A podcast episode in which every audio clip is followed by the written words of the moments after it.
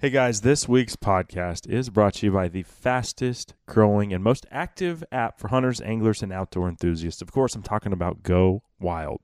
Thousands of people are joining weekly. So if you're tired of the hate on social media that hunters and outdoor enthusiasts experience at the hands of anti hunters, tree huggers, and animal rights activists, then you need to join Go Wild. In addition to sharing your hunting and fishing experiences, Go Wild is a great place to share recipes ask questions, and meet other awesome people that are passionate about the outdoors. Plus, Go Wild gives money back to conservation groups and organizations like Raise Them Outdoors, which is helping teach kids to hunt and fish. They do weekly big time giveaways, including $500 coolers, $150 in fishing tackle, vortex gear, hammocks, broadheads, fly rods, and tons of other great stuff.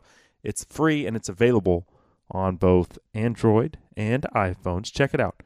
It's Go Wild, and I want to invite you to be a part of this awesome and growing community. Damn straight, damn John, damn all you smooth country singing cowboys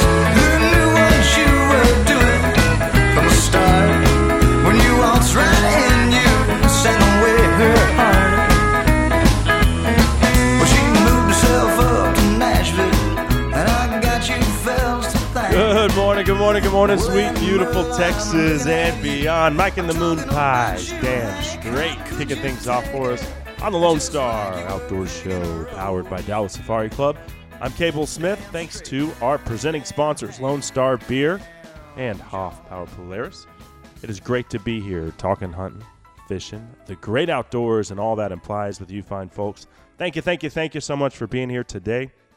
Truly, the highlight of my week, each and every week, is being here talking hunting and fishing and all that implies with you.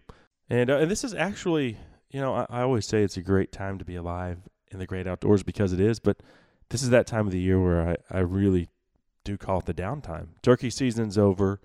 Um, you know, there's spring planting to be done, lots of management projects and uh, habitat improvement to be done. But generally speaking, it's time to hit the lake or head to the coast and get after the trout and redfish, uh, which is what I'm going to do as soon as we get off the air today. Uh, so for me, it's a it's a little bit more of a a fishing heavy time of year. I'm sure some of y'all feel the same way. Of course, there's always hogs that need whacking though, and uh, based off of the videos and pictures you guys keep sending in, you're doing your part.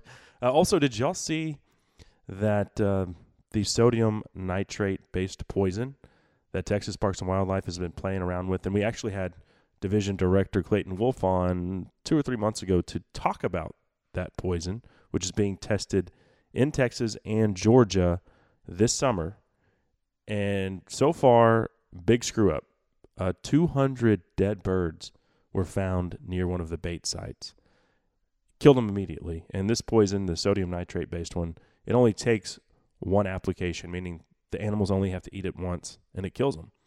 Uh, so, so far, not going well on the testing front for Texas Parks and Wildlife. Y'all can uh, look that story up. I think the link is in the uh, in my profile on our Instagram page.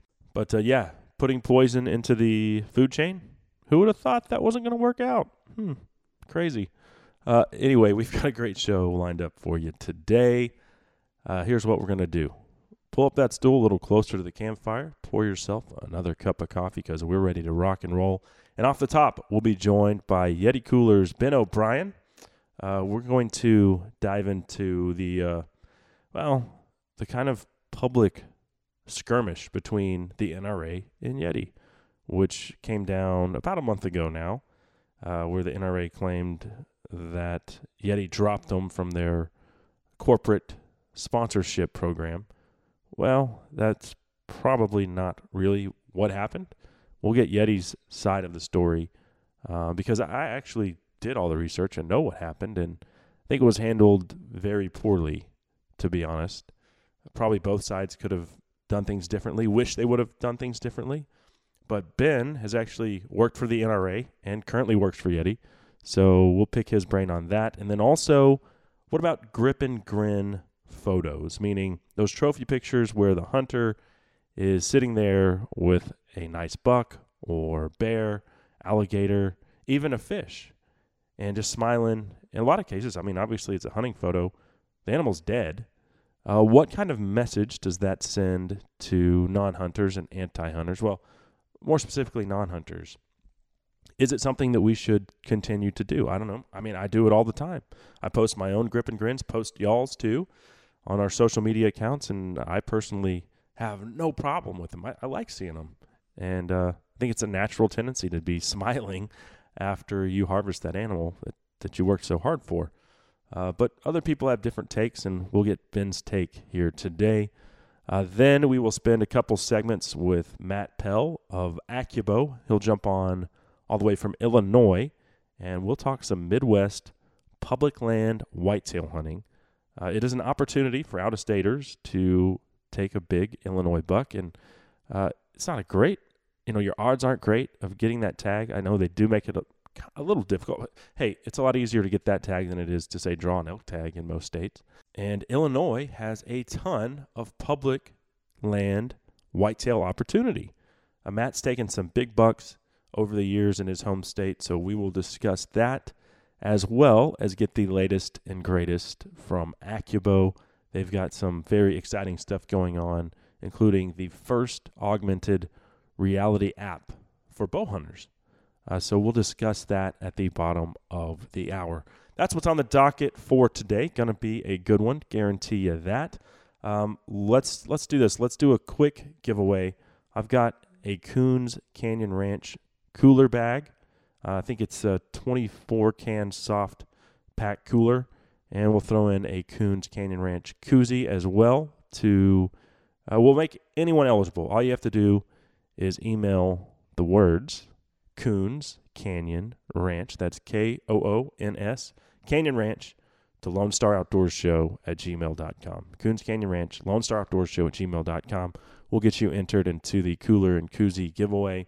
Uh, and then also, don't forget that our June photo of the month contest, it's actually May and June, is going on right now. And we're going to offer up a Vortex Strike Eagle scope uh, to this month's winner or month's winner. So email your best outdoor photo to Lone Star Outdoor Show at gmail.com. Better yet, post it on our Facebook page, or you can use the hashtag LSOS Photo Contest on Instagram.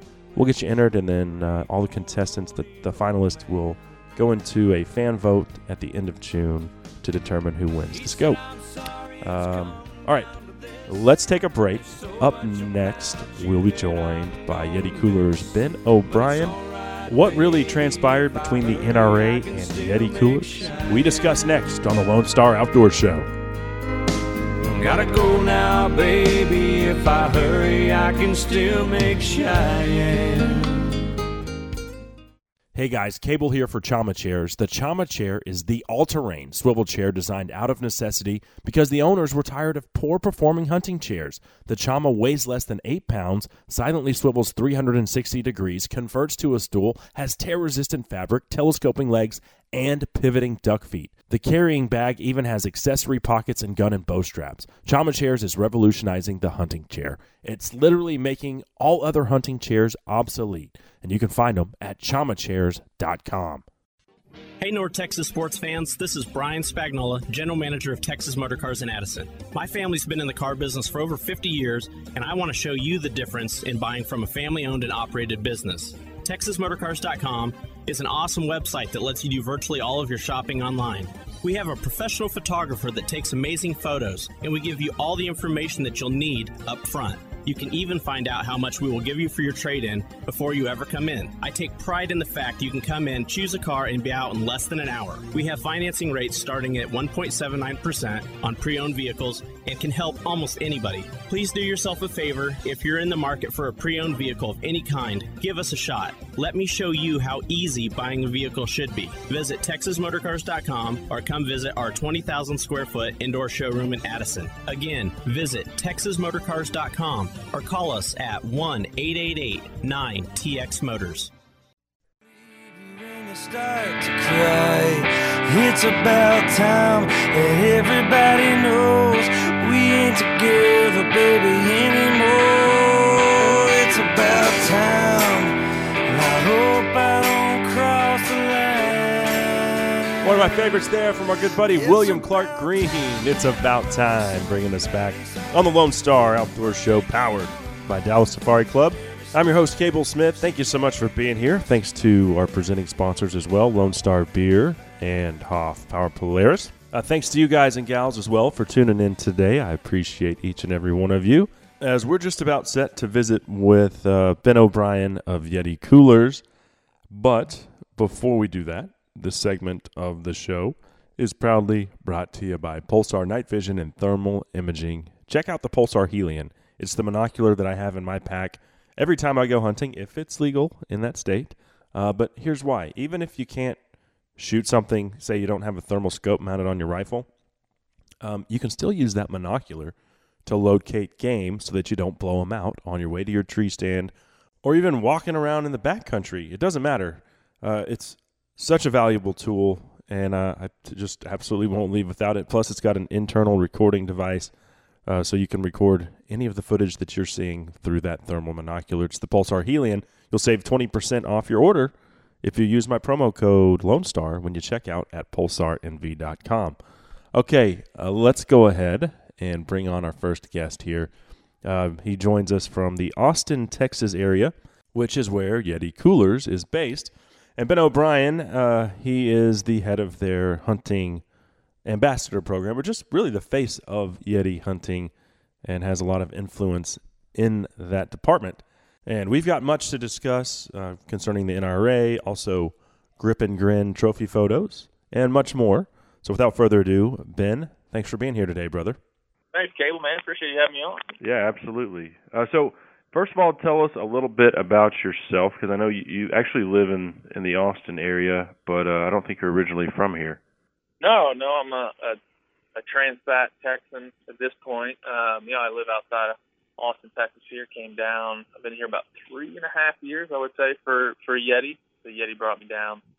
Um, prior to my gig at Yeti as hunting marketing manager, I was uh, living in Illinois and working for a magazine called Petersen's Hunting as an editor for those folks. And then prior to that, living back where I'm from on the East Coast, originally from Maryland.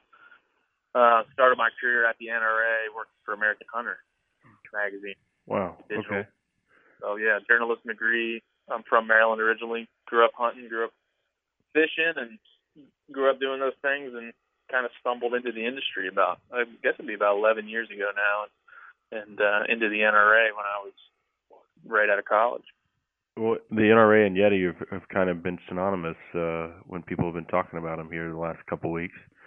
Um, but which I'll ask you your your thought on that here in just a second. But what is your job description with Yeti? I mean, I see your Instagram. You get to do a lot of cool stuff, but uh, I think that's probably just the, the the fun aspect of it. Uh, what do you actually do?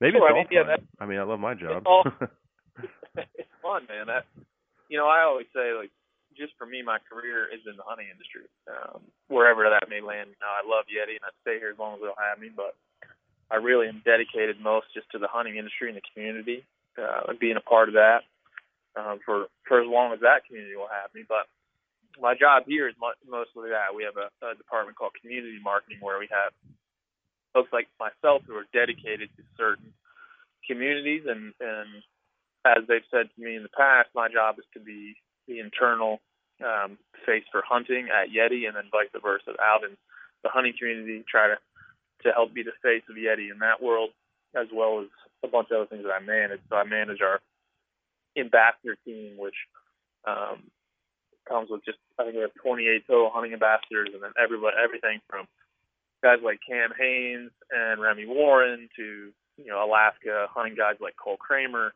um, to waterfowl hunting guides like Tony Vandemore, just a bunch of different people from a bunch of different walks of life that represent what we think is the best in hunting. And then I'll, I run all our conservation programs. So Yeti works with, I believe, at this point, 12 different conservation groups from QDMA on down to Texas Wildlife Association um, and everything in between that you can think of.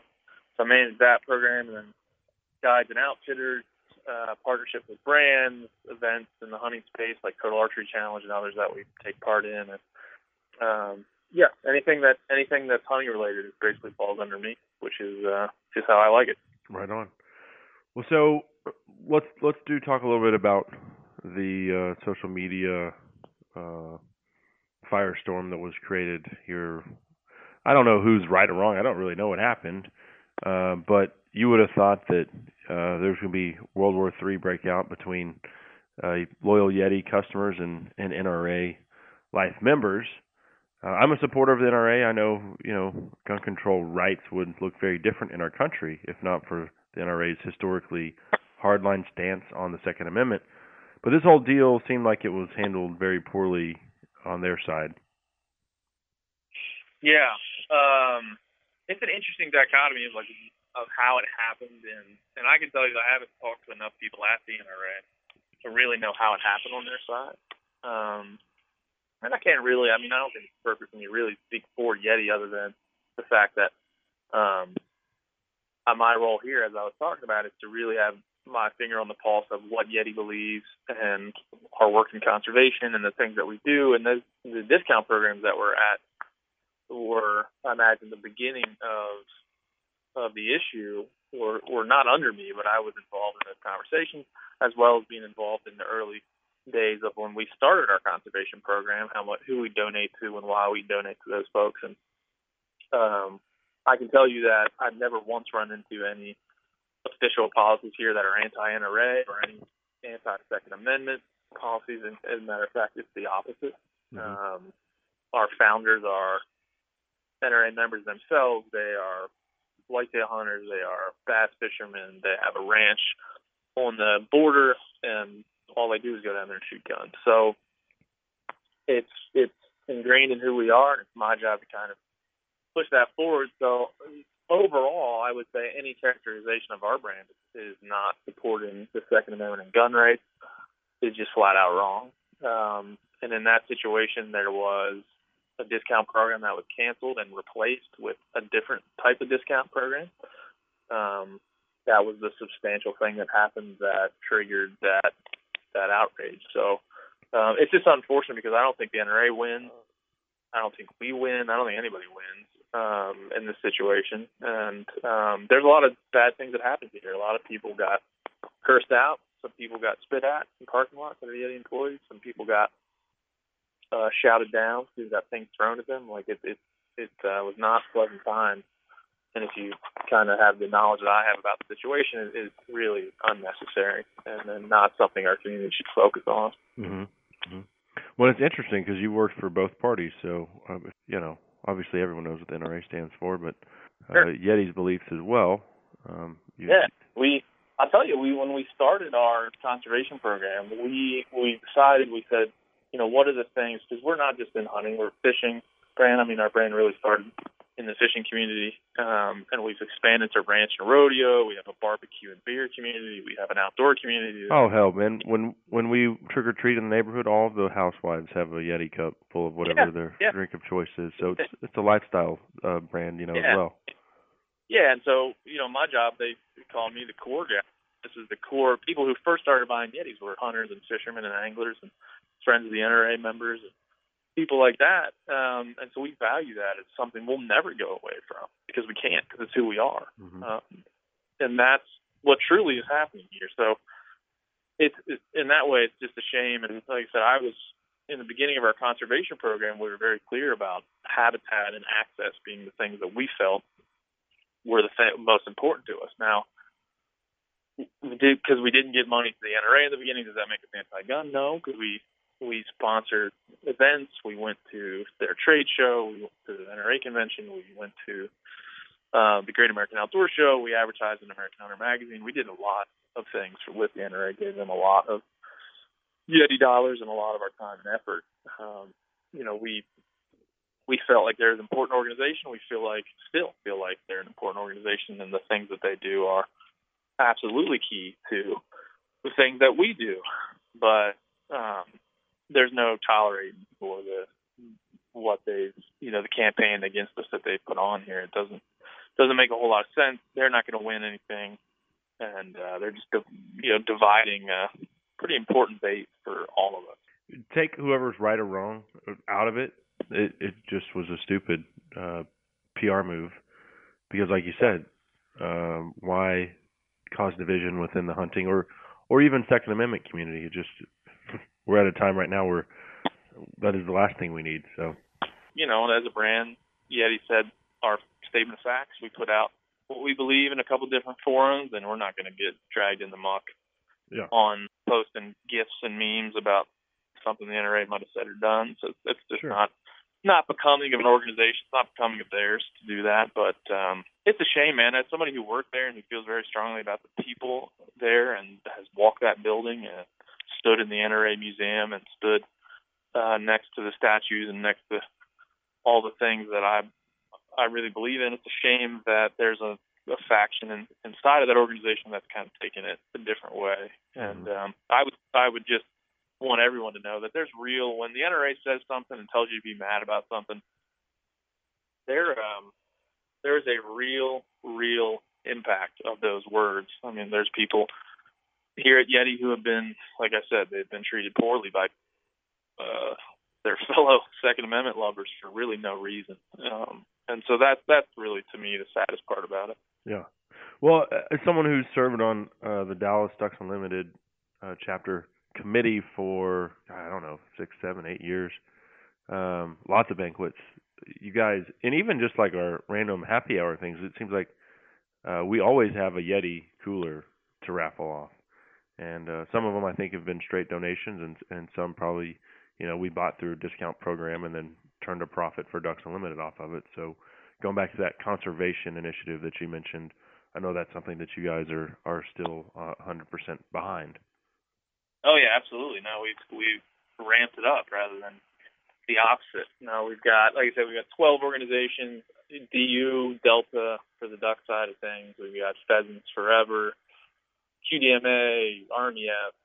I mean anything you can name, we probably have our we've probably done something with them and tried to help them out in some way along the way. So um yeah, we could probably do better as a brand to talk about that stuff more openly, but we felt early on that we needed to we're a young company still. I mean, we're still only 11 years old, so we really wanted to get our foot held in those conservation worlds, so they respected us before we started beating our chest about it or telling the story. So we really haven't, as a brand, talked much about those activities. So I can see why a lot of folks that aren't in the know would would wonder what we do or have done. But Yeah. anybody like yourself, anybody like yourself that's involved, usually understands that we're we've been there for some time. Yeah. Well, well, now that we've got that out of the way, uh, let's do this. Let's take a quick break, come back, and, and talk about some more uh, some some fun stuff. How's that sound? Perfect. Excellent. And that segment, by the way, brought to you by Overstocks and Bargains, your discount ammo dealer. You'll save 10% off your entire ammunition order when you use my promo code Lone Star when you check out at overstocksandbargains.com. We'll be right back with more from Yeti's Ben O'Brien, Grip and Grins. We discuss them next on the Lone Star Outdoors Show. Did I say that I need you? Oh, did I say that I want you? Or if I didn't, I'm a fool, you see. No one knows this more than me.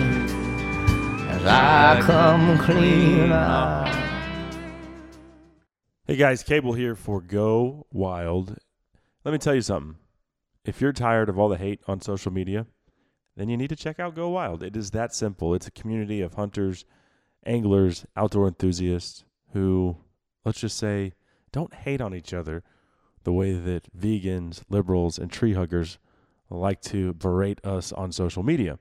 So, if you're looking for an alternative, then check out Go Wild. It's available on both uh, iPhone and Android. It's free. And they also have a new podcast out. It's called Restless Native.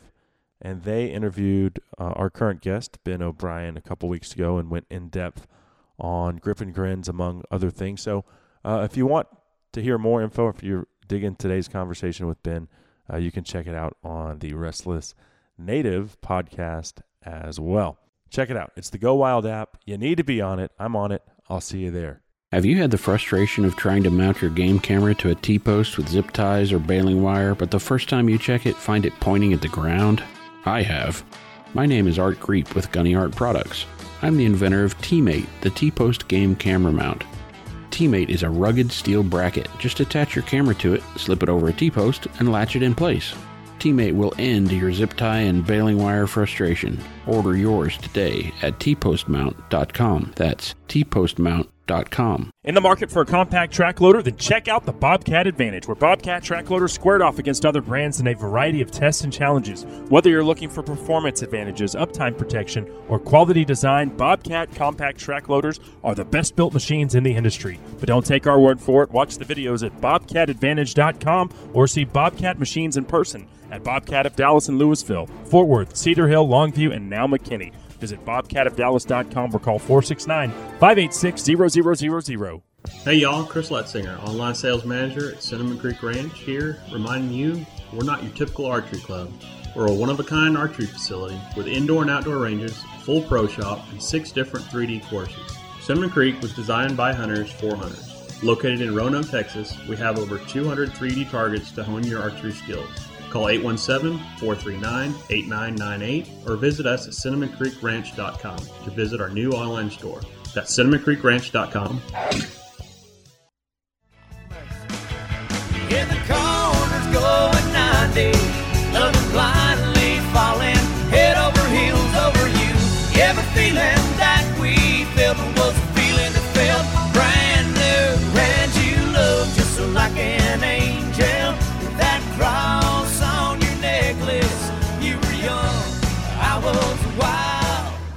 There's a little Aaron Watson bringing us back on the Lone Star Outdoor Show, powered by Dallas Safari Club. Cable Smith riding shotgun with you today. Thank you so much for being here. I appreciate each and every one of you. And uh, thanks to Lone Star Beer and Hoff Power Polaris, our longtime presenting sponsors.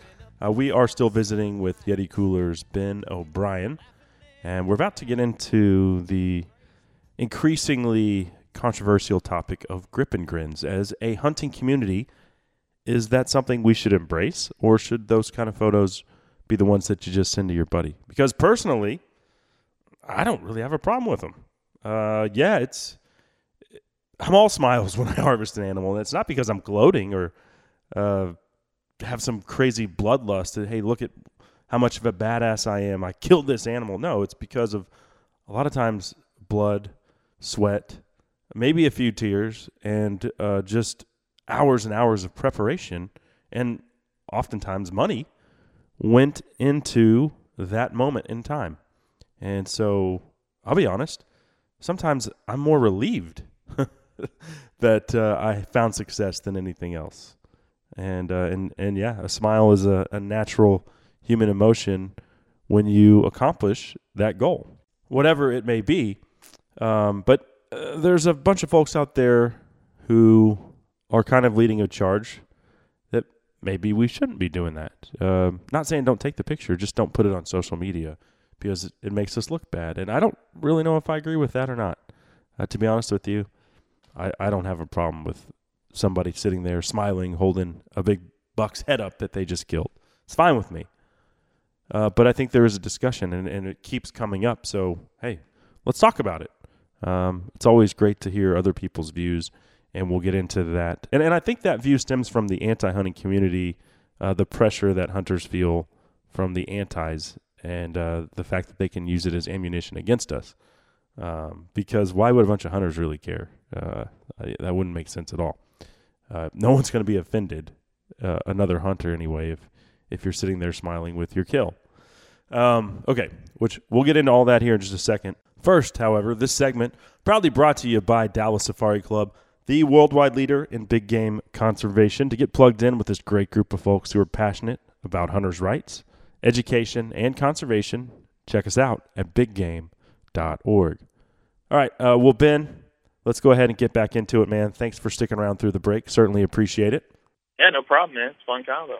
Uh, some other things I wanted to discuss today. Uh, I was looking at your Instagram page, and and this one photo and, and write up really stood out to me. It was about grip and grins, which you know we all do it. I, I don't know, and I don't know like when or uh, like historically we decided that taking a photo with us sitting there smiling with a big buck or name the species, whether it's a lion or uh, an alligator or a strap of ducks, why that became so important. Um, but obviously it did, and and I'll I'll admit I take them, I post them. I'm grinning ear to ear when I harvest an animal because usually a lot of work and effort went into that, and uh, and I'm excited and and I think there's reason to smile. Yeah, no, I've taken millions of gripping, not millions, that'd be that'd be impossible, but I've taken plenty of grip and grins. Um, and I don't know that, you know, I don't know that I'm 100% against the idea of grip and grin. I would like people to be aware of how they're seen outside of our community, outside of our bubble of the hunting community. Um, I think that's probably the most important point. Now, if we stopped taking them, would that make would that push hunting into the future? I don't know. Probably not. But if we started to understand how they're seen outside of our group, um, and really, because if you and I were texting back and forth and we're sending grip and grin, we both understand what that is. We both understand that it's that smile's hard work, that smile's appreciation for the challenge, that smile's the fun you had getting to that animal. That's not your smile of I murdered this thing and I'm I have blood lust and I'm excited about that. Oh, look at all this delicious meat that I just got. Yeah, yeah, you get accomplishment, man, and that and that experience is, is something to be happy about. Um, you don't want to be frowning there just for just for the camera. Um, and so I I tend to think like grip and grins are something that I share with my hunting buddies. Um, I don't necessarily put them on on my social media or put them on places where I can't really control the audience. And that is to say, you know, the one or two or three or four people that I want to see that grip and grin that know what it means. You know, I share that on social as much as I think I know the audience. I don't really know the audience. And I wouldn't, uh, if I was telling a friend of mine who doesn't hunt about my hunting experience, I wouldn't whip out a and grin and show it to him. I would show him, you know, photos of the mountains, photos of the people, photos of the process, the skill, that it takes to get there. And then once he understands those things, then I'd show him the picture of the dead animal, whatever yeah. form it takes. So I think it's it's mostly I'm a journalist student um, and a journalist at heart. So it's mostly to me like you, the first rule of journalism is know your audience, and so I just try to preach that to people. Just know know where that photo's going to end up. You know, I moved here to Austin and worked at Yeti, and there's not not everybody in this building is hunters. And, the urban area of Austin, there's it's pretty left leaning. So I had to kind of explain to a lot of people at a lot of cocktail parties and a lot of events what hunting was, and uh, I started to realize maybe some of the things that I needed to to change up I was to be able to do that. Uh, it's, it's funny. Uh, Lone Star Beer has been a, a sponsor of our show for gosh, um, six years maybe. They're owned by Pabst in L.A you know, the first time I met with them, these hipsters from LA invited me to Austin, and they had no idea about what hunting was, kind of in the same vein that you were talking about, or why it was important in our culture, in our heritage here in Texas. And um, they signed on, and, and it's been a great relationship. But there's been at least one time where they're like, we we think we're going to get rid of. This is through their uh, their uh, regional brand manager, and they're like, we, we think we're going to cut ties with cable because he just he says and does some things that we just aren't comfortable with. And the guy was like, no, this is Texas. We put camo on our beer can. This is your number one regional brand in the United States, and he's doing a good job. So you don't understand the audience. I do. We're gonna we're gonna stick with him. Uh, so it's funny though because people from different areas, like you said, Austin Austin is it is a a melting pot for sure. Um, yeah, much in the same vein as like Boulder or, or Denver, you know. Um, but uh, absolutely, that's what really got me. I mean, I spent my whole life hunting. I grew up in a pretty rural, redneck area of Maryland, and that's what I, I grew up in that bubble. And I got into the hunting industry, and it got even worse. I had more. There was more groupthink, more tribalism. I worked for hunting magazines, and there was a few magazines I worked for that a grip and grin was the cover every time. Yeah and that's okay because people that see that generally understand what it means. Um, but I mean, if you go back to the history of the grip and grin, I've done a lot of reading about this and just poking around the industry of trying to find out what the modern grip and grin. I think there's been all the way back to Roosevelt. There's been stand on the dead animal with your foot on it, holding your rifle. Um, but it's just a different. That's a different feeling. That seems like a preservation of a moment. But like the modern grip and grin, where we've we've picked the dead animal up and took it into a vista and wiped its mouth off and even if some them put fake eyes in it and put put the gear we used in front of it, take those photos. I think that probably goes back to the late '80s, early '90s when we when hunting DVDs and hunting media kind of started to make their growth curve um, and on from there. But then that used to be, I mean, I remember going to trade shows when guys would pull out photo books of grip and grins Hmm. uh, and. And that was cool. That interaction was great because, like I said, we understood what that was.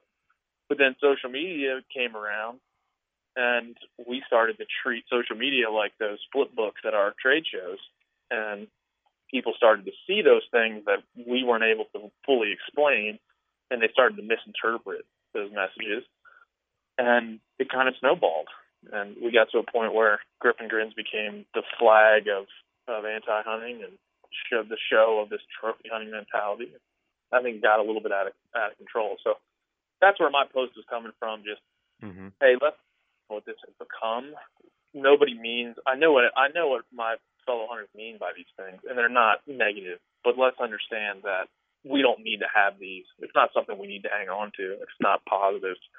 So let's adjust it in in the forms where we can and hang on to it in our personal conversations. I think that would fix. From being in Austin and talking to a lot of non-hunters, I think that would fix some things. Uh, Yeah. Just as a way to acknowledge that we can be better communicators. Sure. Well, let me ask you this. This is a this is an interesting aspect of of the whole social media thing. Is like, when was the last time you or I stalked a, a pro vegan page or uh, PETA Yeah. or the Humane Society for that matter? I can't tell you. I never look at that kind of crap. So Yeah. why are they spending all this time stalking our pages? That's what I just can't understand. There, how do you have so little to do in your life that you are going to go onto a, a hunting page on whatever name the, the platform doesn't matter, but you're going to go on there just to make yourself angry? I don't get it. yeah, I, I think it, I you'll never understand. Like if you don't, I rarely go on things that are that are aren't of interest and get in fights. In fact, I never do. Yeah, Uh, no, it's not productive. Yeah, I don't have time for that. I don't. I rarely read the comments and threads that get negative because you just can't. Mentally, I can't logically look at that and say, "Well, here's how I'm going to tackle a hundred people that are upset at Yeti about something that they have no knowledge about in in this venue." It's just not going to work. It doesn't logically connect. Um, but what I will say is that, especially when it comes to that, like you- you're just looking at people, and this this was very apparent to me with the NRA members. When you develop a rigid worldview, when you develop this certain rigid worldview that that is important to you for the right reasons, but becomes this calling card for your hate and anger on social media, you're looking for one, a bubble or a tribe of people that will that will uh, agree with your worldview, and then once you find that, you stay in that, but you gather like a little tribal groups to go out and attack people that are that are either attacking your worldview or the saddest part is someone who's just living their lives and celebrating what they love, but might that might be against your worldview. Um, and that's what you're talking about, like somebody who is just celebrating hunting and not hurting a soul and doing it all legally and, and positively, but for some reason those folks that have developed a vegan worldview and have felt like they needed to spread that uh, for lack of a better term, love around, uh, they they feel like they need to uh, at least let you know your worldview is wrong, if not try to convert you to theirs, which is a tough way to live your life. I Yeah. mean, it's just that's a it's a rough way to live and a, a very negative, angry, fearful way to live, which I don't subscribe to at all. No, of course not. Um, and you know, uh, going back to what you said, that's why I don't interact with. Uh, when you do see the hate, if I do see it, usually I just delete it. Um, Yeah. Because there's no sense in. If someone wants to have a conversation, they're on the fence, or they say, "Hey, I didn't know that. Can you explain that?" Then obviously we'll have that discourse. But uh, that's that's usually not the norm. Uh, what about what about with a fish though? Because a lot of times you, I mean, I've taken a grip and grin with a fish. I, if I catch a 30 inch trout or a 10 pound bass, I, you can damn well guarantee I'm going to be smiling ear to ear and holding that fish up and getting the best picture I can. Um, and there's a good chance that that fish is going to be released. You know, if it's a trophy, why wouldn't you put it back? Eat the smaller one. Um, but I mean, do you think that it still applies there? Uh, I've had a lot of conversations about this one. Um, I I wonder, you know, and, and this community here in Austin is a great great example where catch and release fly fishing, especially, is trendy, number one, but it's also celebrate. Um, I think mainly because it's a craft and it's accessible to everyone. You can go do it um, pretty regularly around town. You don't need to go on some big adventure to, to have a fly rod or catch a bass with, you know, even conventional tackle. Um, but catch and release has become a thing that's not a problem. It's, it's in fact, it's celebrated. And uh, in Western fly community, I question that all the time. I'm like, look, if you're going to question my hunting, am I going out and killing something and eating it and taking a photo of it? You can't then go out, hook a fish in the face, pick it up, take a photo of it, throw it back in the water, and go stomping downstream and act like that's a good thing. You can't. Mm-hmm. Uh, you have to understand one, there is no there's no net positive impact impact on on fishing or estuaries or streams or the fish from catch and release fly fishing. There's no net positive. Now, they may argue there's no real serious net negative of catching a, a you know brown trout and tossing it back in the water, but I can tell you the mortality rates on on catch and release fishing aren't aren't 100 or 99 percent. No, uh, I've got hooked plenty of fish that I wanted to release. I was like, oh, oh well, I guess you're going to get eaten. So, Yeah, I mean that. I think I I grew up eating smoked trout and catching them out of stream, brookies and browns, and so I think, look, our society is selective in what we get pissed at. We can show ten ducks getting their faces shot off, um, and no problem. But the time we show an arrow going through an, an elk shoulder, or a deer shoulder, that's a problem. Mhm. So yeah, I mean we have we have a serious issue with how we how we treat animals, how we rank them, how we you know characterize them, and how and how we look at them. I'm always in the face of the catch and release fly fisherman who celebrates that like it's some conservation task uh, mm-hmm. because it is it just isn't. Those are the fish I want to eat. The ones in the mountain stream. The ones I don't. The ones I want to release are the ones in the city. You know, I mean, if I'm Yeah, fishing in. Austin, Texas, or just where I live in North Texas, I don't want to eat those. Half of them are on golf courses, and who knows how many pesticides and fertilizers are dumped into those tanks. Yeah. Uh, yeah, exactly. It's like what is fishing if it is if it is just to catch the fish and look at it. I mean, they have the term "keep them wet," which is keep catch the fish, keep it in the water, use barbless hooks. I don't like they, do that.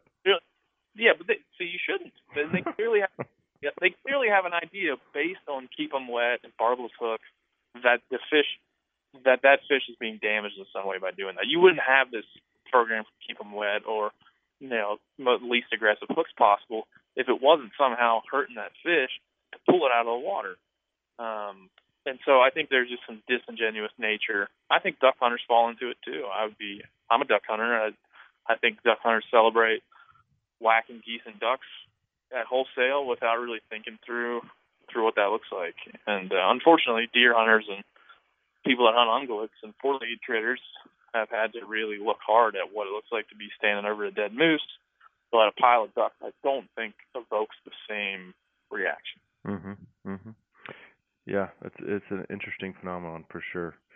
Um, well, hey, let's do this. We're, we are running kind of low on time here, but I did want to talk about this Nepal blue sheep hunt that you went on uh, because I, I don't know much about this animal, but I know that they live in extreme altitude. And when I think of extreme altitude, you know, I've killed an elk at 11,000 feet. That's that's up there. But these things are what at 15,000 feet? Yeah, 15 to 18, I think is the general gracious. parlance. 15 to 19. You know, we were up up towards 18. when We got got to to our the highest points of our sheep hunt. So you knew the altitude, obviously, when you decided to embark on this adventure. How did you go about training yourself to prepare for that hunt? Sure. Well, well, I mean, we when we decided to go, it was maybe December or early January, and the hunt we left in mid March. so we, I mean, you kind of have to just rely on one your training you're already doing. But I uh, really worked on. I trained here at a local swim academy. I really worked on flexibility, pliability, and having my body be able to have my legs and my hips be able to take a beating and um, that would allow everything else to, to not have to work as hard. Uh-huh. So there's really no there's no way other than hyperbaric chambers and some of the crazy training that you would think uh, pro athletes might do training at altitude, so I would have had to you know move to Nepal and train for some time to acclimate. But uh, there's really no way to combat the things that you're trying to combat, which is you know pulmonary cerebral edema, those types of things, um, acute mountain sickness, and uh, all the things that come with being at high altitude, which I found pretty quickly was not something to mess with. Um, you can't really. There's not a whole lot you can do. I mean, there's professional climbers who get edemas and you get altitude sickness uh, with no warning, and there's people that have never trained in their life that go there and are fine. So, um, some of the more dangerous conditions, the pros told me like, hey, there's just no marker for this. I mean, there are some things you can do, but there's not not a whole lot uh, you can do. So we trained hard and just knew it was just going to be something we had to take Diamox. We had to understand what uh, med- medicines we needed to have there. We had to have uh, helicopters on call to pull us out if we needed pulled out. Just just those types of things. hmm Now, these blue sheep are they are they really a sheep or a goat or what what are they? They are sheep. Um, they call them the the Nepali term is bharal, but they are they're high alpine sheep. They're akin to an ibex or akin to um, you know even we think about in Texas. You think about um, Aoudad or Barbary sheep. Yeah. They have very similar body structure, smaller than a Barbary sheep, but very similar body structure to those. So yeah, they are sheep. Um, they're just a high alpine dwelling sheep, and they uh, eat what they can, and they live a pretty damn hardy life. And they, you know, they travel in pretty large groups, and the really only predator they have over there is the snow leopard. Um, and the well, they have also have lammergeiers, which are they they told us are griffins, this large wingspan vulture-looking bird that likes to sw- swoop down and and take off the the little ones. And do they drop them down? I think I've seen videos of that. Do they then drop them down on the rocks? Yeah, they do, and they mostly they prey on already dead sheep, and they'll take the bones up high and drop them down and break them to get the bone marrow, Hmm. which is pretty. We never saw any of that, but it's pretty creepy to watch one of those things Hmm. circle overhead with a giant wingspan while you're trying to climb up and get in position to to get a shot. It's it, it certainly is a different world over there, and that I would say if anybody interested in that adventure, it's just understand that high altitudes at that level are nothing to mess around with. They are it is it'll be tough on every every part of your body, sleeping, eating, your appetite, your sleep rhythm, your physical body, your mental acuity is all tested over there. Yeah. Now, did you guys have Sherpas?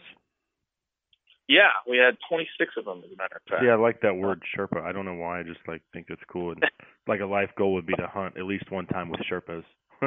Yeah, feel you feel different. It's a different feeling. I mean, we had so we were filming uh, for Yeti over there, so we and that film's out uh, now on YouTube. It's called A Hunt. Um, but we so we were carrying all this camera gear and we had camp every day. So we had 26 porters and Sherpas that would carry. They had wicker baskets that are strapped to their forehead that would balance on their backs, on their heads, and they would carry you know, 150, 200 pound loads. And these are guys that are, I'm wearing, you know, $300 Italian boots and Sitka gear, and they're wearing, you know, a 1999 Chicago Bulls runner up t shirt and, some sneakers they got, they found in a puddle. I mean, or sometimes sandals with duct tape around them, um, and different things. And these guys are going faster than we are, carrying more weight, and they're wearing literally clothes falling off their body, tattered clothing. And, and every time you get tired and you think, man, I don't know if I'm sure if I can do this, you look over and you see some 20 year old Nepali kid wearing a trench coat and in slippers and carrying 200 pounds. okay, well, I think I can give this a shot. yeah. They're they're, they're inspiring people, man. They work hard and they're they're as happy as you could ever be. And they have they literally most literally have nothing. So Yeah. it's Fascinating. Uh, fascinating. it's Did you fast. did you guys get to eat the the blue sheep? We did. I I was so sick throughout it that I barely could eat anything. So I ate a little bit of rice every night, and eventually ate some blue sheep. But we, so the other hunters in camp, uh, filmmakers and the porters and Sherpas. I mean, we killed two sheep, and they were every bit eyeballs, tongue. Um, they cut open the paunch and, and emptied out the the intestines and the guts. and took those back for they made like a traditional haggis looking dish, and Hmm. they li- most literally ate every piece of each one of those sheep, and it was, you know, everything from eyeball on a stick cooked over a fire to backstraps. I mean, it was all pretty much all consumed. Wow. Wow. It's a different culture, that is for sure. But uh one that must have been uh pretty I mean an experience that I mean I can't Yeah. even imagine. Um Yeah, it's it was it was uh I would say it was a perspective. eyeball on a stick. I mean goodness. Eyeball delicious, delicious like a chicken nugget. I think I mean I eat most of the the south, you know, I eat internal organs, tongue, that kind of stuff, kind of out there as far as the realm of of what most people think is normal food. But when you t- tell me eyeball on a stick, that's kind of pushing the boundary for me, you know. Me too. I didn't partake, yeah. but those guys, it's a perspective changer. That one, not only because you learn what you're made of, one, um, but you also come back. I remember coming back here to town and sitting in traffic a couple weeks later after we returned. I lost like 20 pounds and got really sick over there, and, and finally made it and got a sheep and got back. And I was sitting in traffic where I normally would be upset about my poor air conditioned radio listening plight of sitting in traffic. I was as happy as could be just to be where I was. I was normally in traffic, and in that case, I was like, "Hey, traffic is great.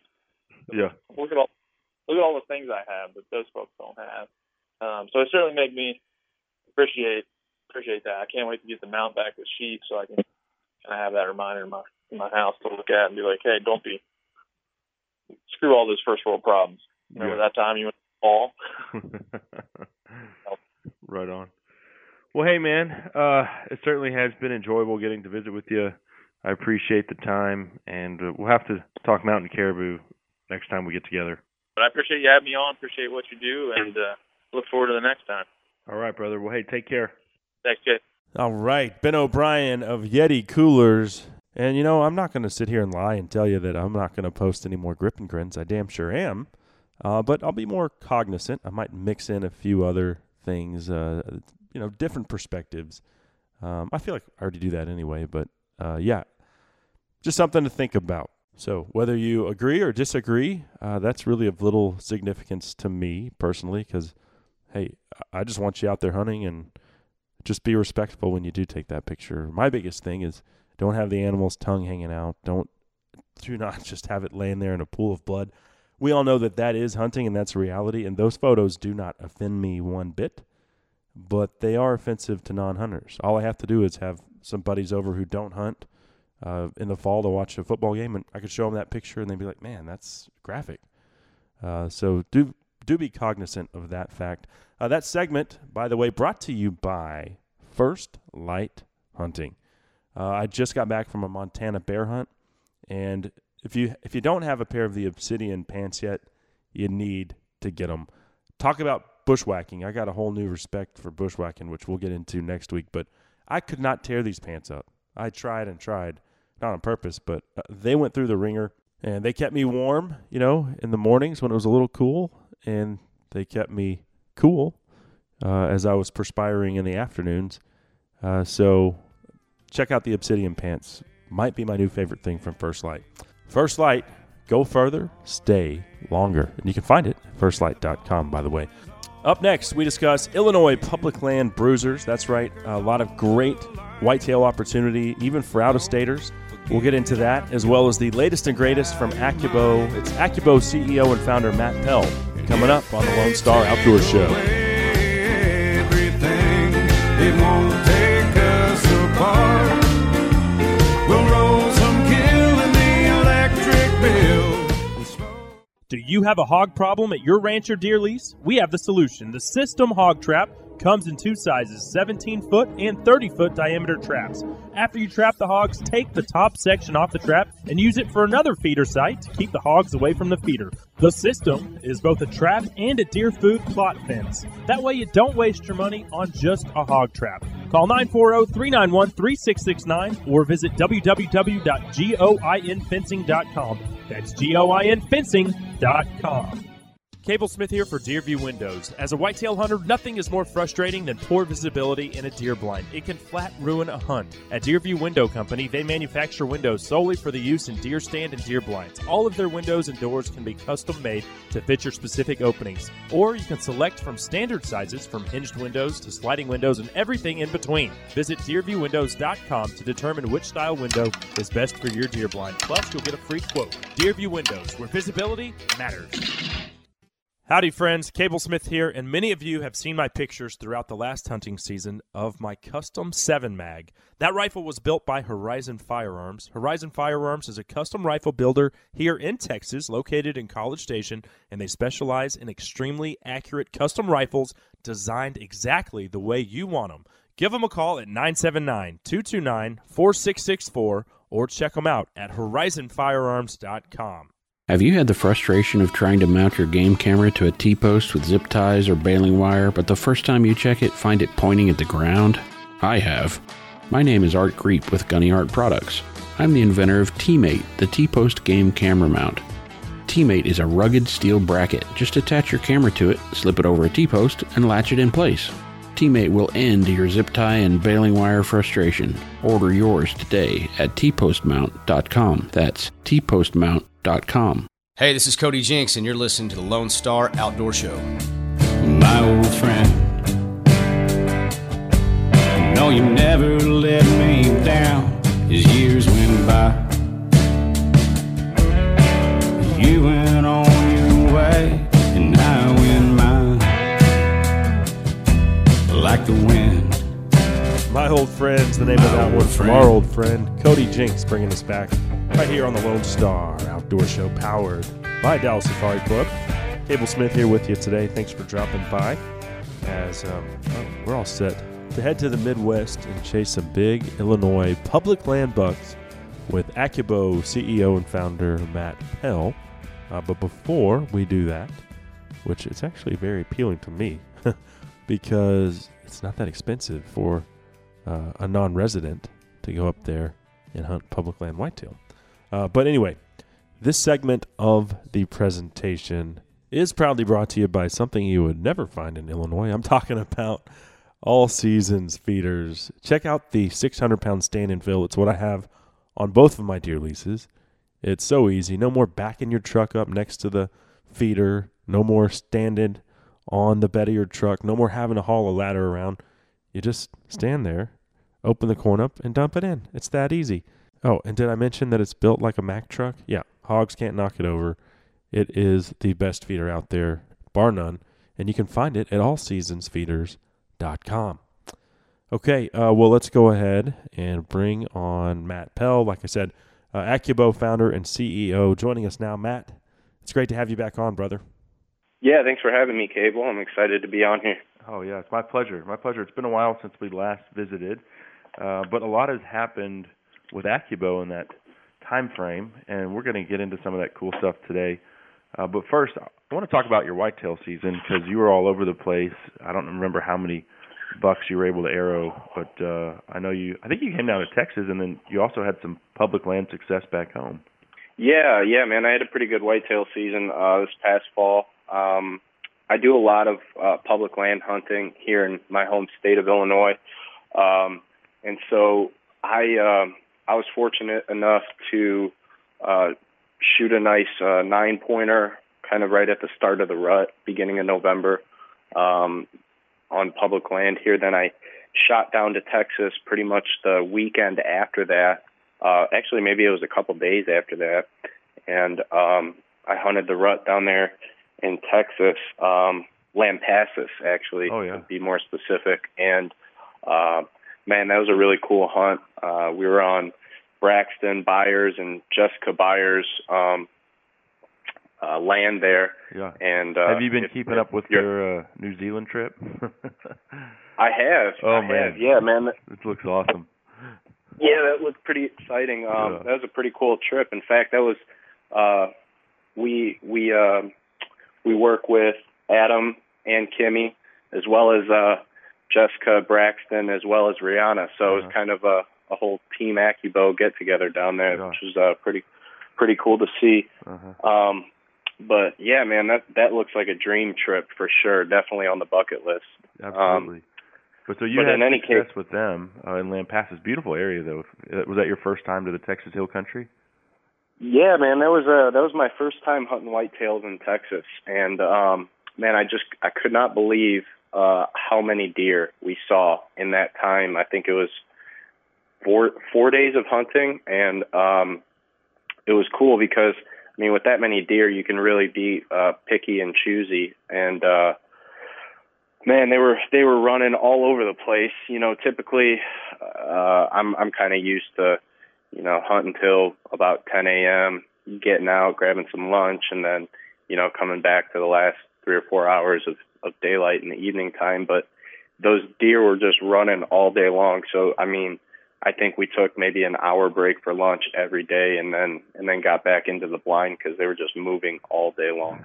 So um it was cool. Yeah shot a beautiful 10 10 pointer i believe it was. Um there and then i got back to illinois and um i ended up um shooting i ended up tagging out back here in illinois um on another kind of wacky looking buck. Uh he had like a uh, like a fish hook. It was it not really a drop tine but more of a, like a fish hook coming off of one of his sides and that was a cool hunt. I um i i actually watched this buck chase a doe around for maybe two hours and they bedded down about 500 yards away.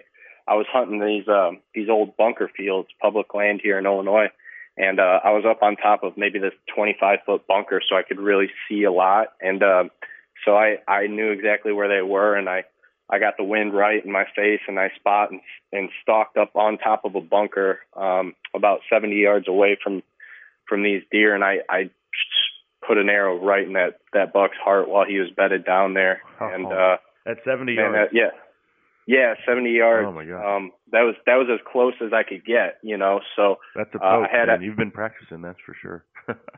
I had yeah, I had everything right. All the conditions were right, and he uh he was calm, and um so yeah, man. I you know I I practice. I like to practice out to eighty, ninety, a hundred yards sometimes. Um, even though I know I, I I'm probably not ever going to get a um perfect opportunity at those distances because it really does need to be perfect. You know when you're when you're shooting at those distances, even if you can make the shot, so many things can happen in that distance. Um, it's not always the best shot to take. So I like to practice though out at those longer distances so that I can, um, so that, you know, the 50, 60, 70, even, you know, 15, 20, uh, they just feel that much, that, that much easier, you know oh what yeah. I'm saying? When You you're, got when you're used to, huge. Right, right, exactly.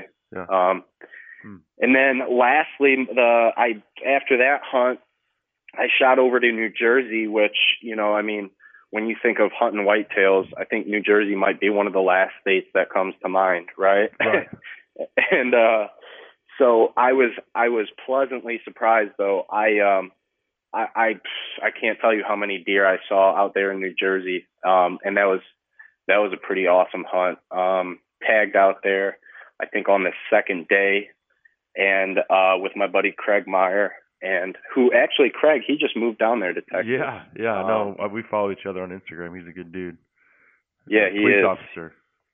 Yeah, Yeah. yep, yep. He's a really good dude. So uh he's um down there in Texas now, so I'm gonna have to have him hook me up on some whitetails down there. But in any case, um yeah, man, he put me on the deer out there in New Jersey and that was that was really cool. I shot a really old kind of wacky looking buck, um, but at least a six and a half year old deer.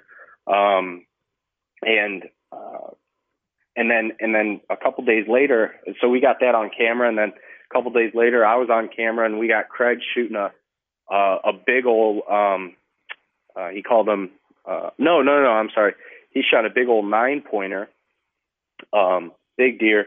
And uh in that same hunt we had right after that deer came in and Craig shot him we had a uh this buck he called the no brows buck which is just a huge six pointer um with no brow tines and um man i we almost doubled up on camera and uh cuz i had a second tag out there and um we tried to switch and maneuver, and um, this was a new this was a new stand set. I, I I hadn't set it up and I wasn't used to it, uh, but my bow hook happened to be um, in eh, which which I didn't know about when I went to draw on this deer. He was at like 45 yards, uh, perfectly broadside. I went to draw on him, and my bow hook was um, my bow hook prevented my drawing arm from going back any further. So I, I I literally couldn't get my bow drawn. I actually almost hurt myself pretty bad because I Oh, was man. I was in I was in full draw kill mode, and all of a sudden, uh, you know, I'm pulling back my 80 pound elite, and all of a sudden my my my draw arm, my elbow stops, and it and it hits something, and my bow comes, you know, launching forward. Um, not not not really a dry fire. My arrow didn't release, but it made a bunch of noise, and and uh, that buck picked us out, and he was gone. The But- gig is up. Yeah. yeah. So Well, still Anyways, a hell man, of a yeah. season. Yeah. Yeah, it was a cool season. That was pretty much the end of my season, uh, about mid December. Um, after that, I had to get ready. Um, I had to actually do some work, you know, believe it or not. I had to get ready for our big um, our big launch, which I'm sure we're, we're going to talk about here Yeah. um, at the at the ATA show. So there's a lot of preparations needed for that holiday season, all that stuff. So my season was pretty much over. Well, let me ask you this: going back to Illinois, um, what is public land hunting like there? Because obviously the Midwest has a bunch of big bucks. Um, they're not under every tree, obviously, but uh, like here in Texas, for example, public land deer hunting, there are some like WMAs, some lakes, some places you can do it, but our, our public land hunting for whitetail, I would say, is is pretty paltry. What's it like for you?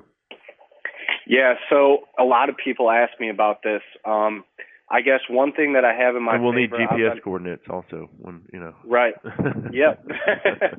well, hey man, I'll give you all GPS coordinates, but I'll tell you one thing: it's uh, it's not easy. Illinois does not make it easy for non-resident hunters. Yeah. Uh, that is definitely one one catch to all of this. But uh, one advantage I, I do have, I guess, is that I've been hunting public land uh, with a bow since I was about 12 years old.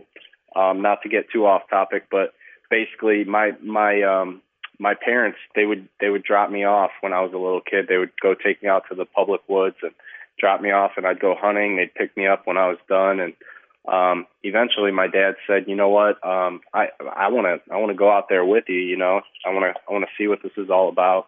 So I taught him how to shoot a bow when I was about 16, and then you know now he's just as obsessed with bow hunting whitetails out here as I am. So, uh, but anyways, I've been I've been hunting public land out here for a long time, and um, you know it's it's really good hunting because obviously Illinois we have we have the genetics here. Uh, it's really good hunting. Obviously, if if you kind of know what to do and you know where to go uh, and you know how the deer behave.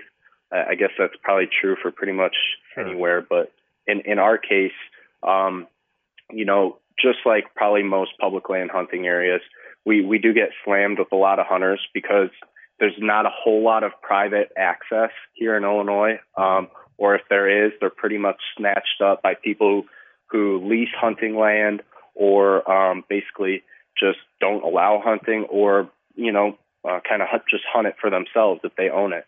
Um, so, you know, I, I live about 45 minutes outside of Chicago, um, where, you know, uh, a lot of people might think it's it's pretty suburbanized, which it is, but you've got these pockets of of rural uh, ag- agriculture land and state land, and um, that allow that allow deer hunting, bow hunting. Um, and what I try to do out here in, in Illinois is um, I, I pretty much try I, I hunt the other hunters. So I try and go as far as I can. I try and go as far away from the other hunters as as I as I think I can go. Um, and you know, a lot of times I'll put my lone wolf tree stand um, or whatever portable tree stand I'm using um, on my back, and and I'll try to get in real tight spots and real real real hairy looking trees that you probably would think you can't get a tree stand up in, and um, and I'll go maybe three two or three miles at a time on foot with with all my gear and just get back out there. And uh, where these deer aren't as uh, educated, they're not as spooky, um, and you know that's that's of course where the mature deer go because They're, Yeah. they're smart like that, right? Well, so so the public land spots, though, I'm just trying to figure out this animal, uh, Illinois public land hunting, because like I said, ours is is pretty paltry. That's why I have, uh, you know, a lease in Oklahoma and another one in Texas where I deer hunt, just because opportunity is so poor. Um, and and so are these tracts of land pretty big? I mean, if you're walking in two or three miles, they've got to have some size to them, and and are they mostly hardwoods or Yeah, yeah, that's a good question. So, um, a lot of the areas that I, the areas that I like to hunt here in Illinois, the public land areas I like to hunt, I like to hunt the big the big um, parcels of land. So there's public land spots, and I mean, believe it or not, there are a ton of public land hunting opportunities here in Illinois.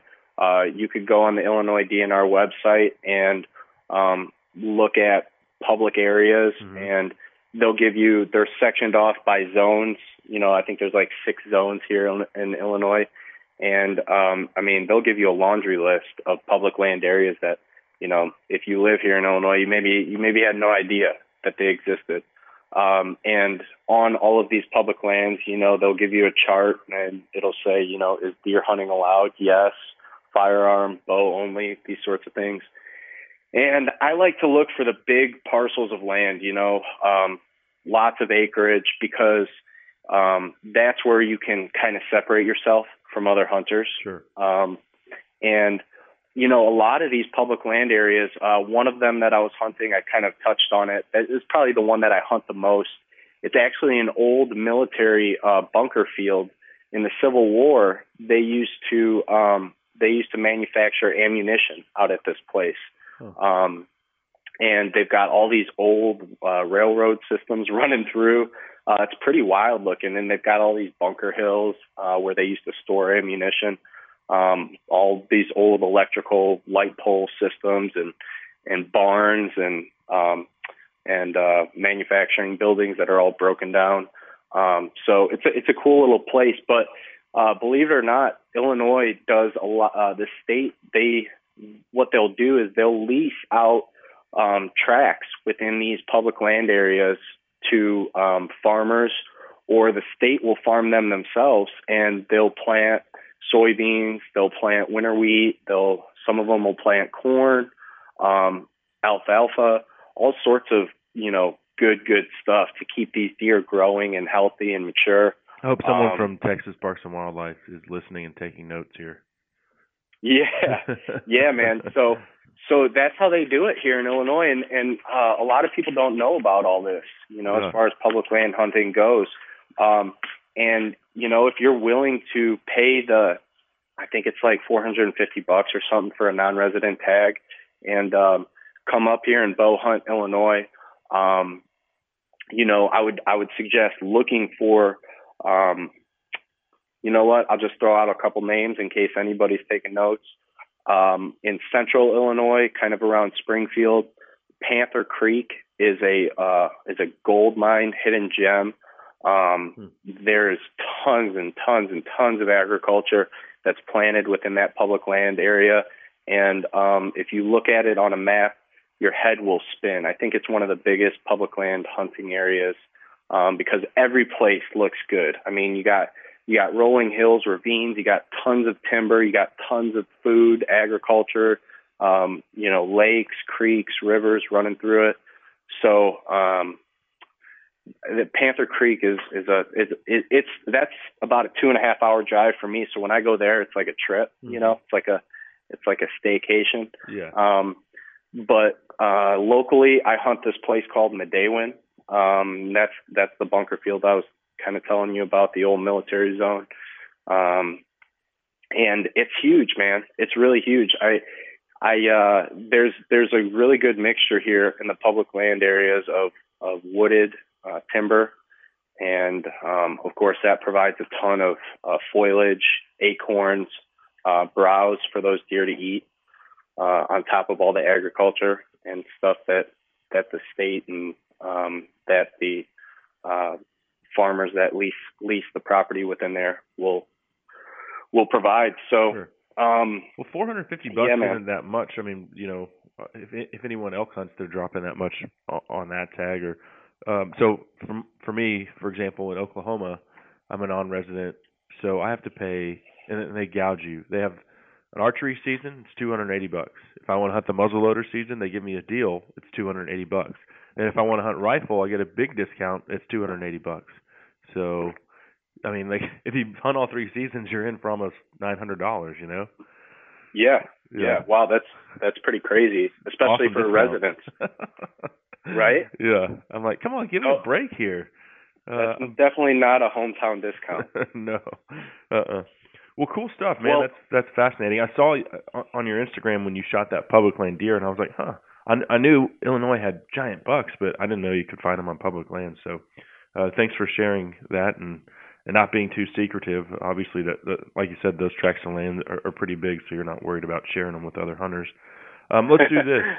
Let's do this, Matt. Let's take a quick commercial break. Come back and talk about some of the new stuff um, that AccuBow has going on. Sound good?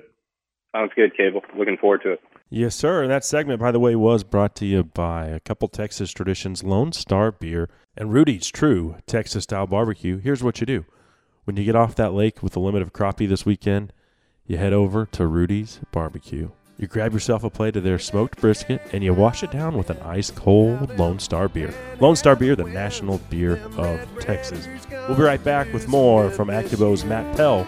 You're listening to the Lone Star Outdoor Show. I'm doing fine with my 30 pound test line. Yeah, I'm just trying to keep the sand out of my beard. Hey y'all, Cable here for Three Curl Outfitters, and whether you want to bow hunt hogs or get after them with thermal imaging and night vision, under the cover of darkness, Three Curl has you covered. They've got the latest and greatest thermal imaging and night vision technology. They hunt unlimited, I mean, just thousands upon thousands of acres of ag fields. Or if you're a bow hunter and you want to sit in a stand and wait for the hog to come to you, uh, they can do that as well. Check it out, 3curl.com to book your next hog hunt. Hi, I'm Craig Boddington. I'd like to invite you to become a member of Dallas Safari Club, one of the world's leading hunting and conservation organizations. As a member, you'll receive Game Trails magazine, a monthly newsletter, and invitations to our monthly meetings and special activities. Join Dallas Safari Club, an international organization based in Dallas, supporting hunting and conservation worldwide. For more information, call 800 9 GO HUNT or visit our website at www.biggame.org. Howdy, folks. I'm Lee Hoffpauir for Hoffpauir's Outdoor Superstore in Goldthwaite, Texas. I hope you're enjoying the Lone Star Outdoor Show. We've been a title sponsor for a number of years now, and we're proud to be a part of it. I'd also like to thank you for making Hoffpauir's once again the number one Polaris dealer in Texas. Please keep buying your Polaris products from us. Send us your friends, your neighbors, all your hunting buddies, and I promise we'll keep giving the best deals on a brand new Polaris in all of Texas. Whether you're looking for a Polaris for work or play, whether you need a regular Ranger or maybe a Ranger Crew, an RZR, they've got an all new Ace that you need to come test drive. We've also got four wheelers from a youth model all the way up to the all new Sportsman 1000. For your Polaris headquarters, Hoff Hoffpauir's Outdoor Superstore in Goldthwaite, Texas is who you need to see, call, or get on the web and contact today. You can check us out at hpolaris.com. That's H is in Hoffpower, Polaris.com. Or you can come see us at Highway 84 West in Goldthwaite, Texas. And folks, Hoff Hoffpauirs has been in Central Texas for over 50 years now, and we couldn't have stuck around this long if we were steering you wrong.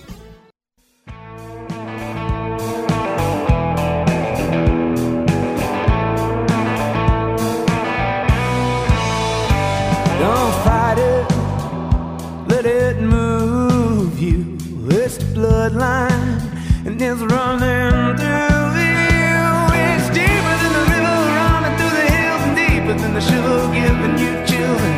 If it don't kill you, if it don't kill you. That's a jam there, folk. Family revival. If it don't kill you, bringing us back on the Lone Star Outdoor Show, powered by Dallas Safari Club. I'm Cable Smith. Thanks to our presenting sponsors, Lone Star Beer and Hoffpauir Polaris as well. And thanks to you for being here. It is a pleasure to be talking outdoors with you, fine folks, today, as uh, we are actually visiting with AccuBow CEO and founder, uh, passionate bow hunter Matt Pell, joining us from Illinois.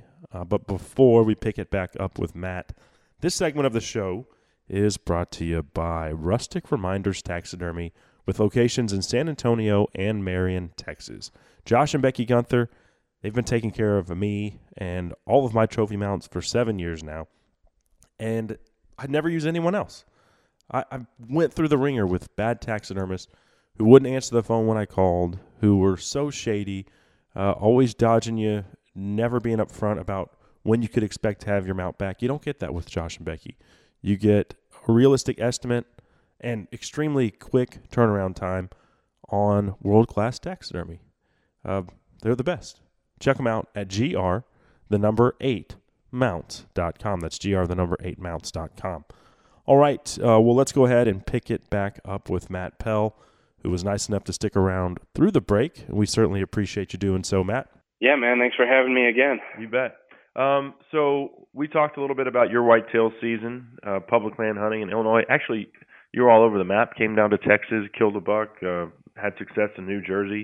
It was a hell of a whitetail season for you, and uh, and it seems like things are going very well for AccuBow as well. Some new stuff has been in the works, and the first thing I want to talk about though is the uh, the interactive app. And I personally have a uh, an Android, so I don't have it yet on my phone, but uh, my buddy and sales guy Gil has an iPhone, so whenever he comes over, I'm like, give me that, give me that, so I can mess around with it. Um, and and I've enjoyed it because it has two shooting scenarios. You can do like Olympic style target shooting, or more of like a, a hunting uh, style uh, app. Talk a little bit about that, how long it's been out, and I'm sure that it took a lot of work to get this thing up and and to market.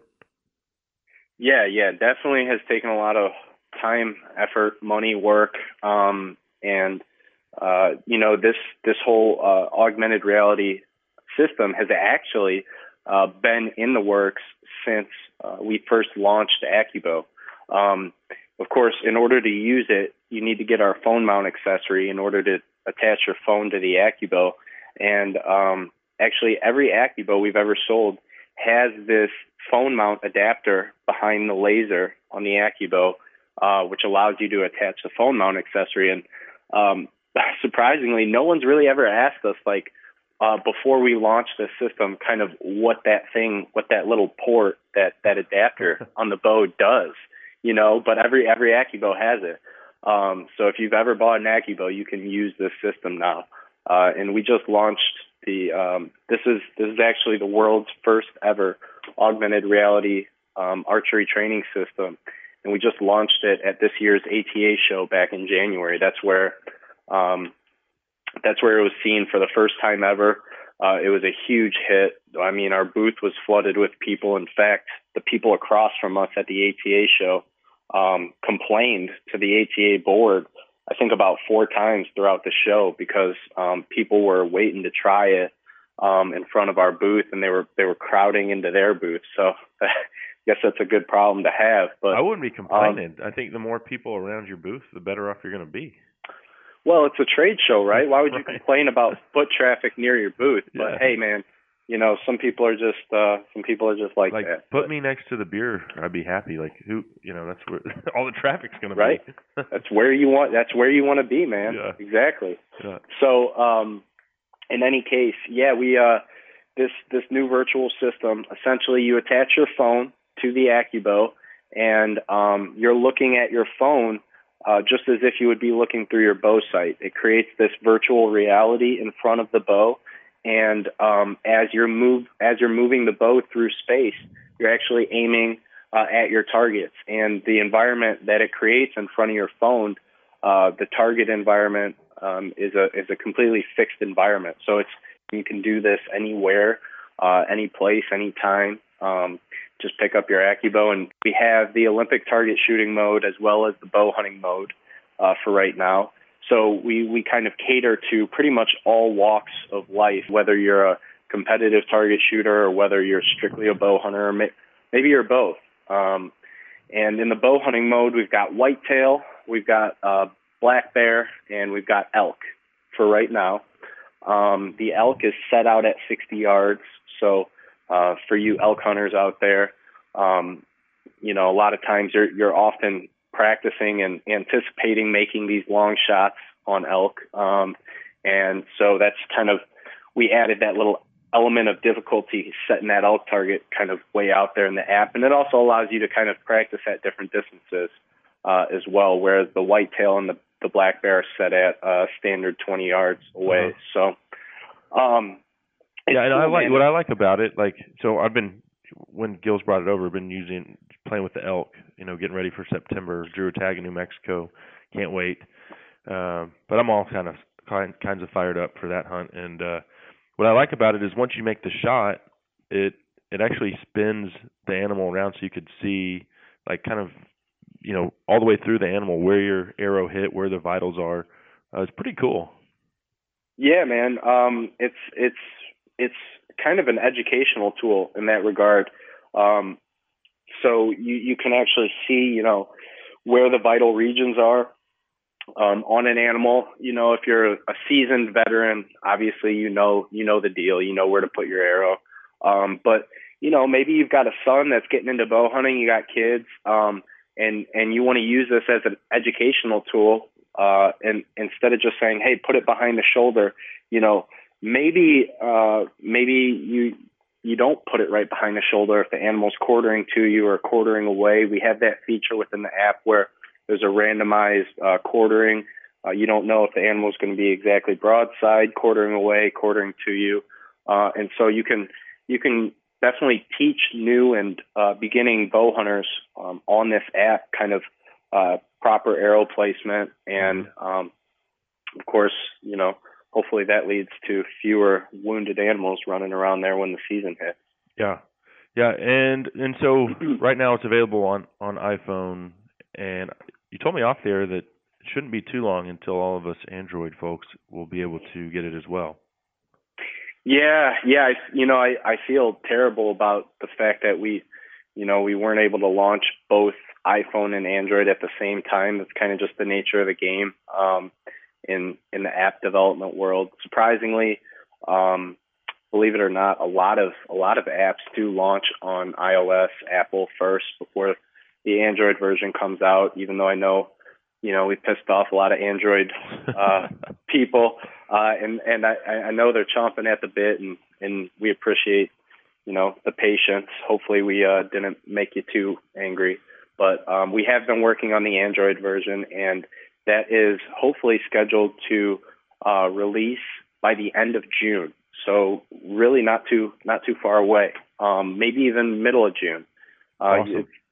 we got to go through a little de- debugging process and make sure that it's it's good to go. There's no glitches, there's no bugs before we put it out there to the public. But uh, we're excited about it, and um, I know that there are a ton of ton of Android users in this outdoor industry.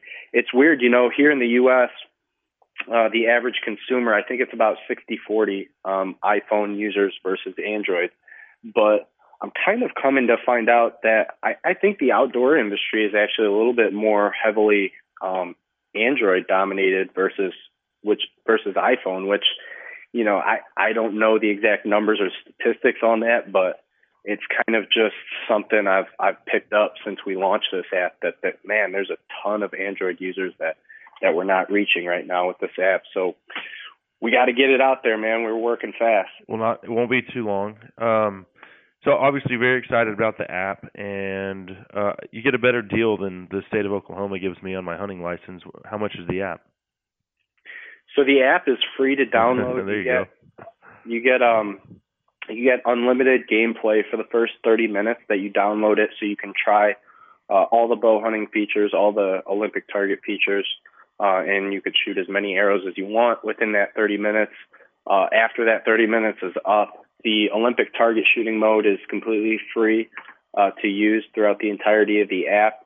Uh, we we have a daily arrow limit, um, so if you want to, you know, basically pluck away and shoot as many arrows as you want all day long, um, you could pay a little bit extra in the in-app purchase for that. Uh, and if you want to unlock all of the bow hunting modes, it's just a little bit more as well to uh, get all the bow hunting features unlocked within the app as well. Right on, right on. Well, awesome stuff on that front. We're gonna do a uh, a giveaway on our social uh, once the app is available on Android because we want everybody to have a chance to win it. So y'all stay tuned for that coming up in June, and we're gonna Awesome. include the uh, obviously the AccuBow, the mount, uh, the whole nine yards. Um, yeah. a couple other things about the AccuBow itself. So if anyone out there is listening and, and they're not familiar with AccuBow, haven't seen it, haven't held one, um, it's really an invaluable tool for training. Number one, muscle memory and and exercise. I mean, when you're drawing, you're you're you're training those muscles, but you're I mean you're obviously working them as well. And uh, and I wanted to ask you though, as far as the muscle groups that the AccuBow focuses on, um, what what is it hitting? And and this is not just for AccuBow; it's for whenever you're shooting, you know, obviously any bow. Uh, but what are those main muscle groups that uh, that archery works?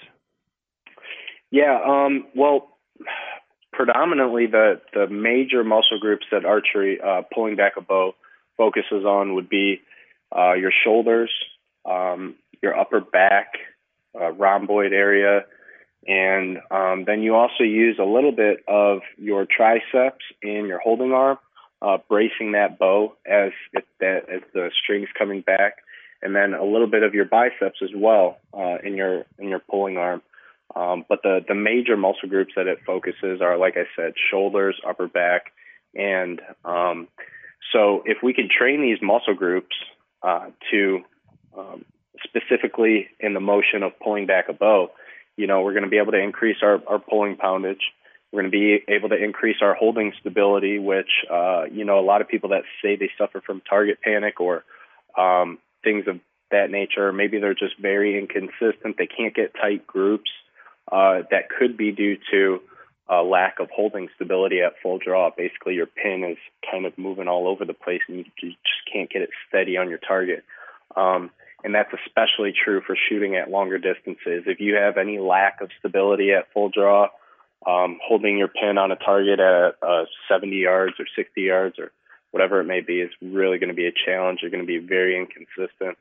Um, and then as bow hunters as well, being drawn back on an animal for long periods of time. I mean, if you're a bow hunter and you've been doing this long enough, um, you know that you've been in those situations where you've maybe had to hold your bow back for at least 60 seconds or so because you get that one opportunity to draw when the animal's mm-hmm. uh, not paying not paying attention, and then you you got to wait until he opens up those vitals to uh, slip an arrow in there. So, um, there's a there's a lot of uh, good strength training features to the AccuBow. Of course, it's fully adjustable from 10 to 70 pounds. So, um, you mentioned to me earlier off air that you know your five year old son is able to pull this back and yeah. use it.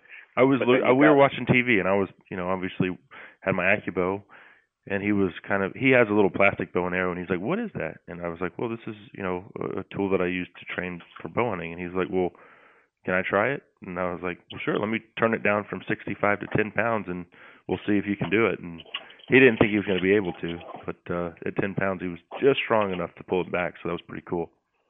Right, right, and uh, you know, I mean, we were just at a um, we were just at a um, a national archery tournament, NASP Nationals, where there's like 15,000 shooters, and um, all pretty much kids younger than the high school age, and um, kids just, I mean, love the AccuBow because it's it's to them it's like a uh, it's like almost like a game, but it's but it's a functional game. You know what I'm saying? Oh, yeah. So uh, if you got kids that you want to get them off the Xbox and actually get them doing something, I mean, everything's done on phones these days. Kids have their faces buried into their cell phones. So uh, if you want to actually get them doing something a little bit worthwhile, uh, this is a great resource for that as well. And you know, like I said, like you said, I mean, you can use it, I can use it, uh, but then all the way down to maybe a five, six, seven, eight year old, they can benefit from it as well. So it's a very universal tool and, and very unique in that regard, how you can completely adjust the, the poundage and um, and uh, make it useful for the whole family. Yeah, and I believe they the MSRP is one forty nine ninety nine. Is that right? Yeah, that's right. Uh, you may find it for one forty nine ninety nine with shipping um, on our website accubow.com, and then you may be able to find it on Amazon for one fifty nine ninety nine. Um, of course, if you got Amazon Prime, which uh, most people do, there's free shipping on there. Um, so, yeah, man, we're pretty much all over the map. We're on Cabela's.com. We're on Dick's Sporting Goods website. We're on Field and Stream. Um, going to be up on Sportsman's Guide website here within the next couple weeks. Um, and we may be in academy stores later this year in the fourth quarter. So awesome. Um, lots of ways to find the AccuBow, get your hands on one, and and try it out. Well, things are going well. Obviously, growth uh, for AccuBow has been exceptional for such a, a relatively young company. Um, you're a gym rat, much like myself. So here's I want to end this interview is you know you talked about those muscle groups that are uh, imperative for consistency in in bow hunting or competitive archery shooting. Um, give me one exercise that you think is great for both shoulders, back, and then triceps. Your favorite for each muscle group, which are the, the three most important when it comes to, to drawing and, and holding a bow. Besides the AccuBow? Well, obviously, besides the AccuBow, that that's just like a part of the deal. I mean, um, you know what? You know what I would recommend. I um, I think that um, getting just right down to the basics. I like uh, dumbbell sh- dumbbell military press, basically an upright shoulder press uh, with dumbbells. Uh, making sure to keep those dumbbells pretty much um, outside of your shoulders or right at your shoulder level. A lot of a lot of people will bring those dumbbells inside, and you never want the dumbbells to touch up at the top of the lift. Uh, that's a big no-no because you're pretty much taking the uh, the stress off of your shoulders, which is that's that's where you want to focus the exercise. And then um, I like barbell rows as well as um, just a standard pull up. And if you can't do a pull up, um, just a, a straight bar, straight bar um, lat pull down on the cables will uh, will do justice as well until you can kind of work yourself up to a, a regular wide grip pull up. Um, but yeah, man, those are some pretty pretty basic exercises that'll do you well. I think um, you know the biggest thing uh, I, I see in the archery industry is um, people not not warming up properly before they shoot, warming up their shoulders, warming up their upper back, and um, you know they'll get shoulder injuries because maybe they're they're picking up their bow for the first time in a month or two months or however long it's been, and uh, you know maybe at the end of last season pulling 70 pounds or 60 pounds or whatever you're at was uh, was no problem, but you haven't you haven't been working those archery muscle groups and spending too um, much time fishing. Right. Don't get me don't get me wrong. Um, going to the gym is great, but there's very very few things that you can do that that can exactly mimic the the movements of pulling back a bow. Uh, of course, there's things you can do that that can help, but um, I've always been an avid believer that uh, in shooting a bow since I was 10 years old. I, I haven't found one way to exactly replicate those movements that you use in shooting a bow.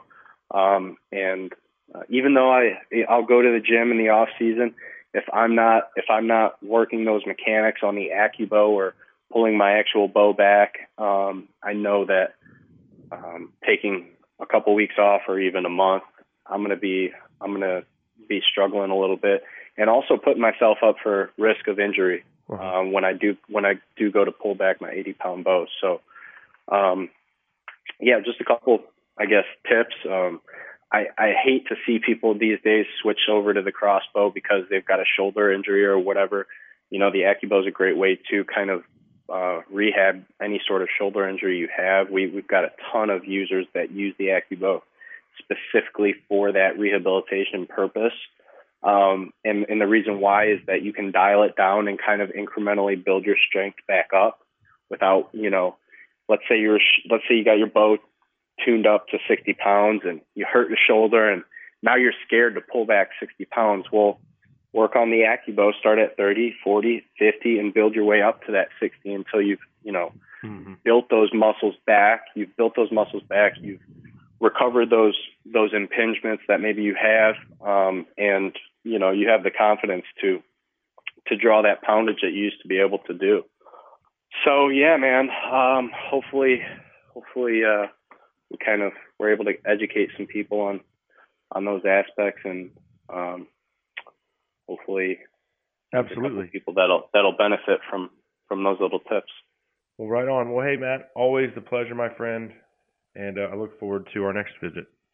All right, Cable. Sounds good, buddy. Thanks for having me. Yeah, and y'all stay tuned. Uh, probably June we'll have the uh, AccuBow giveaway, so y'all want to stay tuned for cool. that. Matt, take care, man. We'll talk soon. All right, thanks, guys. See you. All right, there he goes, AccuBow's Matt Pell. Um, always interesting visiting with Matt, and certainly I'm excited to have that virtual app available on my Android. So that should be coming out here in the very near future.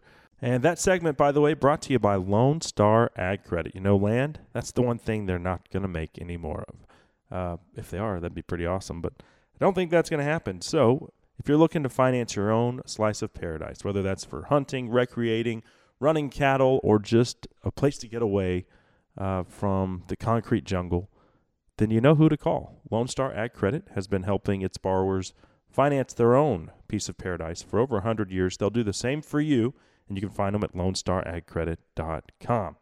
Uh, unfortunately, that's going to do it for today's broadcast. Got to go. Got to get out of here.